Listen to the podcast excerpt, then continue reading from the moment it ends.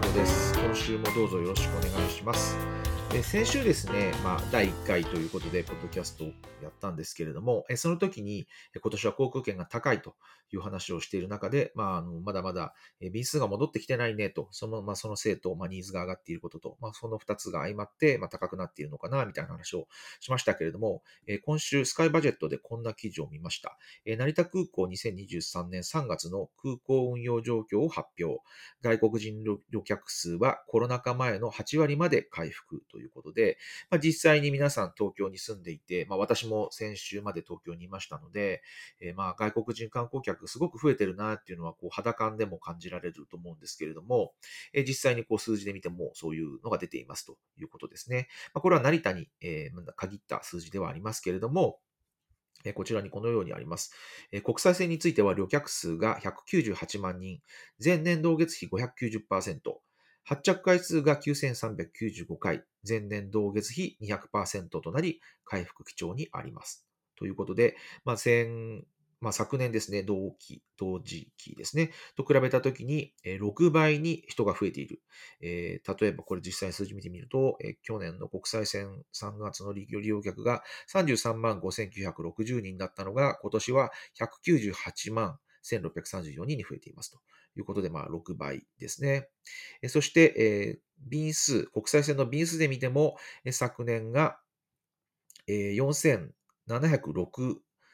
回の発着があったものが、今年は9395回になっている。まあ、これは旅客便ですね。国際線の旅客便。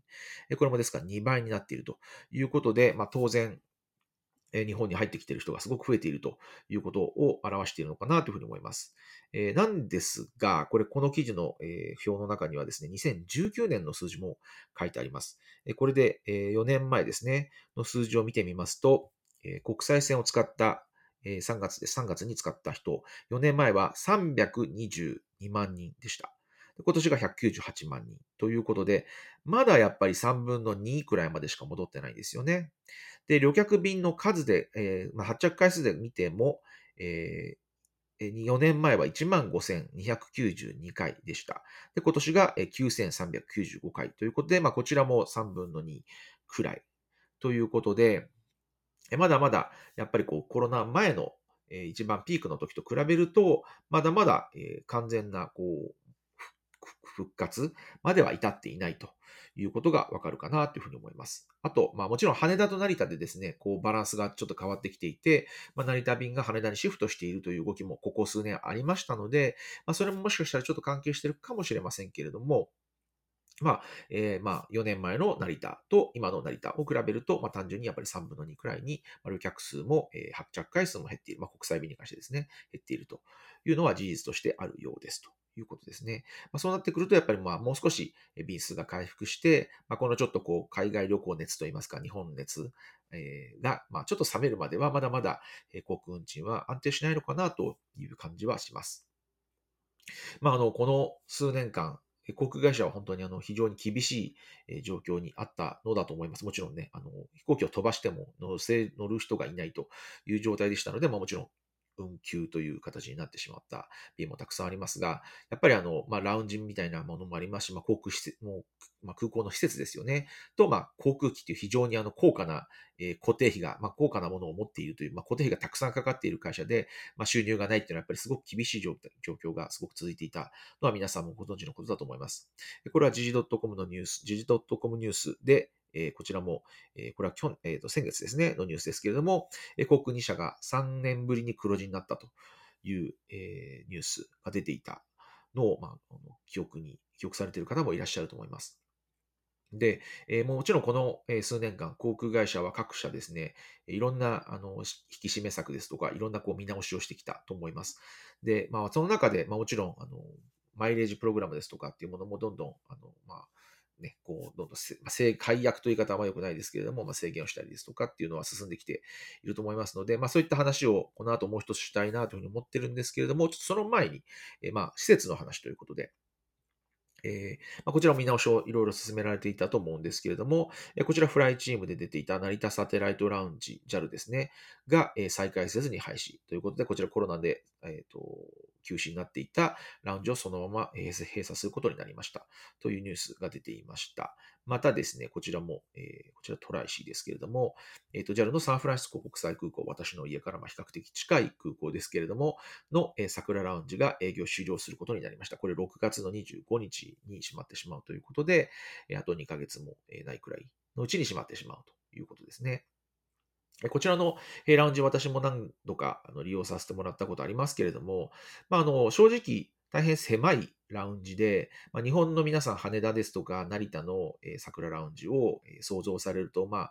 あ、混んではいますけれども、やっぱりそれなりに広くて、食べ物とかもたくさん置いてあって、みたいなものをこう想像されるラウンジというと想像されるかもしれないんですけれども、このサンフランシスコのやっぱりラウンジはちょっと狭くて、まあ、その割にもちろんいつも混んでたんですけれども、えーまあ、食べ物も、まあ、いくつかもちろん用意されているんですけれども、まあ、あの成田ですとか羽田のと比べるとやっぱりかなり質素かなという感じでした。ですけれどもね、あのやっぱりこう飛行機に乗る前の時間をこうちょっとこうゆったりとした気分で過ごすためには非常にあのよかったんですけれども、まあ、残念ながら今回閉鎖ということになると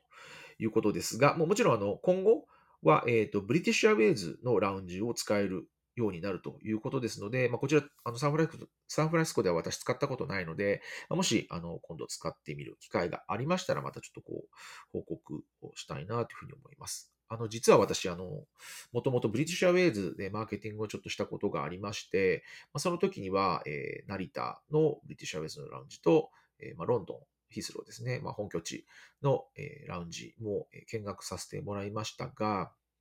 やっぱりこう、素晴らしかったんですよね。もちろん、あの、本拠地のは本当に素晴らしかったんですけれども、まあ、なので、やっぱり本拠地と、まあ、こう、なんですかね、こう、1日何便しか飛んでいないみたいなところになってくると、かなり差が出てくるので、まあ、ブリティッシュアウェイズの、え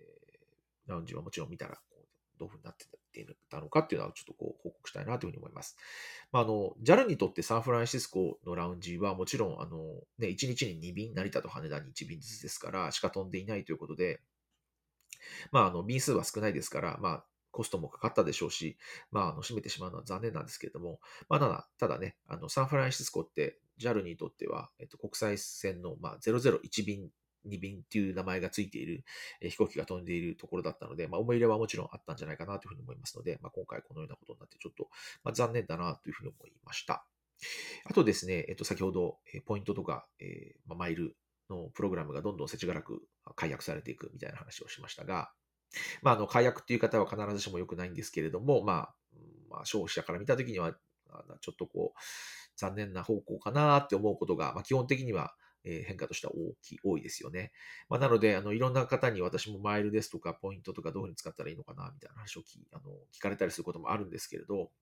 一番、あの、まあ、もちろん何か目標がある方はそれに目標に向かってあの貯めていくのが一番いいんだとは思うんですけど、まあ、基本のあのアドバイスは、やっぱりこう、なるべく貯めないでどんどん使っていくっていうことですよね。まあ、基本的にはやっぱりインフレといいますか、あのポイントの価値とか、まあ、マイルの価値っていうのはどんどん下がってしまいますので、え基本的にはどんどん使っていくのが、まあ、一番賢い方法だと思います。まあ、なんかアメリカの航空会社はもうマイル、飛んだマイル数でこうマイルが溜まっていくというのはどんどんなくなっていて、もうあの使ったお金に対していくらで買ったかっていう、それに対してこう、マイル、まあ、マイルというかもうポイントですよね。ポイントがついていくっていう方向にどんどん変わってきているので、まあ、日本の会社、今後追随されるのかもしれないですけれども、そういうふうにどんどん変わってきているので、まあ、基本的にはあの貯めたといいますか、もらったポイントやマイルはどんどん使っていくのが基本的にはいいんじゃないかなというふうに思います。で、まあ、その最たるものという方がまたいいのかよくわかんないですけれども、えー、これ最近、えー、発表された、えー、まあ、プログラムの変化、変更があるのが、ホテルズ .com ですね。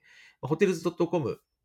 日本でもお使いになっている方いらっしゃるかなと思うんですけれども、これが OneKey という新しいプログラムに今年の7月に移行するということが発表されています。えー、いいことと悪いことはまあ一応あるんですが、いいことというのは、まあ、まあ、ホテルズ .com っていうのはエクスペディアグループの会社なんですけれども、えこの、え、エクスペディアそれからホテルズ .com、それからバーボ。まあ、 Vrbo はちょっと日本ではあんまりあの今まで知られてなかったんじゃないかなというふうに思うんですけれども、まあ、Airbnb 的なあの別荘みたいなものをこう、え貸す、まあ、あのバケーションレンタルの、まあ、VR なんですけど、えー、から来ていて、えー、まあそういう、なんですかね、こう別荘地といいますか、いろんなこう、バケーションに行くような土地で、こう、人のお家を貸してもらうというようなサービスなんですけれども、この3つのグループで、すべて、あの、3つの会社すべてエクスペディアグループとの会社ということで、それぞれバラバラだった、えこういうポイントプログラムを一つにまとめますと。えいうことになったので、まあ、このワンホテルズ .com だけを使っている人はあれですけれども、まあ、他のサービスと一緒に使っている、まあ、複数使っている方にとっては、まあ、そのサービス全体の中で、えー、このポイントが共通になったということで、まあ、非常に便利になったのかなというのが一つあります。なんですが、ホテルズ .com の一番の売りは、10泊泊まると、その10泊の平均価格の、えー、宿泊代が無料になりますというのが、えー、一番の売りだったんですね。まあ、ちょっとわかりづらいですけども、例えば100ドルの宿に10回泊まったら100ドル分の無料、まあ、無料の、宿泊分がこう使えますというふうになるということで、まあ、計算していくとですから、1泊あたりとか 10%, 10の、えー、まあ、こうポイントが溜まっていくという感じのイメージだったんですね。ですから200ドルのところに泊まれば、10回泊まれば200ドルのところにただで泊まっていいですよということですよね。ですから、まあ10%くらいがリターンされるということだったんですが、今回ワンキーに変わってしまうと、なんと2%になってしまうんです。なので、今まで100ドルで泊まって、10回泊まると、100ドルのところ泊まれたんですけど、今度からは100ドル泊まって、10回泊まると、20ドル分ポイントが貯まりますということになってしまうので、まあ、だいぶあのベネフィットは小さくなるのかなというのが正直なところです。まあ、良いところは、まあ、10泊ってまそこそこ旅行をこう頻繁にする方じゃないとたまらないとは思うんですね。なんですが、えー、ま今度のプログラムですと、まあ、1泊したらすぐに2%分こうポイントとして貯まりますと。なのですぐその分をキャッシュで使ってください。使えますと。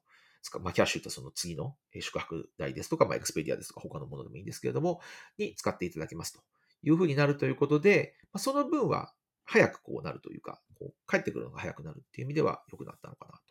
いうところですが、まあ、2%と10%ってかなりやっぱり大きな差なので、私はこれはちょっと、まあ、非常に注視していて、私実は1泊分、あの、無料の、えー、まあ、無料で泊まれるポイントといいますか、が溜まっていて、今100何十ドルだったと思いますけど、で、泊まれる1泊分と、えっと、私、8泊まで実はホテルゾットコムで今泊まっているのがあって、あと2泊すると、その無料で泊まれるっていうのが、まあ、得られます、権利が得られますというところになっていて、えっと、まあ、7月にこれ変わってしまうので、あと2ヶ月ちょっとなんですけど、のうちに、まあ、2ヶ月、まあ、2泊ですね、2泊して、まあ、その、えー権利をどっかでこう行使したいなというふうに思っているので、まあ、早めにこうなんか旅行の計画を立てなくてはいけないかなというふうに考えていたりはします。えー、皆さんもですね、ホテルズ .com をもしお使いの方いらっしゃいましたら、えー、なるべく早めにですね、こう使ってしまうとか、えーえー、ですね、次の、まだですか、10ポイントまで行くまで使うとか、貯めるとかですね、した方がいいのではないかなというふうに思いました。はい。またですね、まあ、ポイントですとか、マイルに関しては、なんか私が旅行が好きということで、いろんな人からこれも質問を受けたりするので、なんかその辺の話も今後どこかの段階で、えー、できたらいいなというふうに思います。私の、まあ、好きなプログラムですとか、えー、そんな話ですね、を、えー、どこかでしようかなというふうに思いますので、まあ、それも今後楽しみにしていただきたいと思います。はい。それでは今回はこれくらいで終わりたいと思います。それではまた次回。ありがとうございました。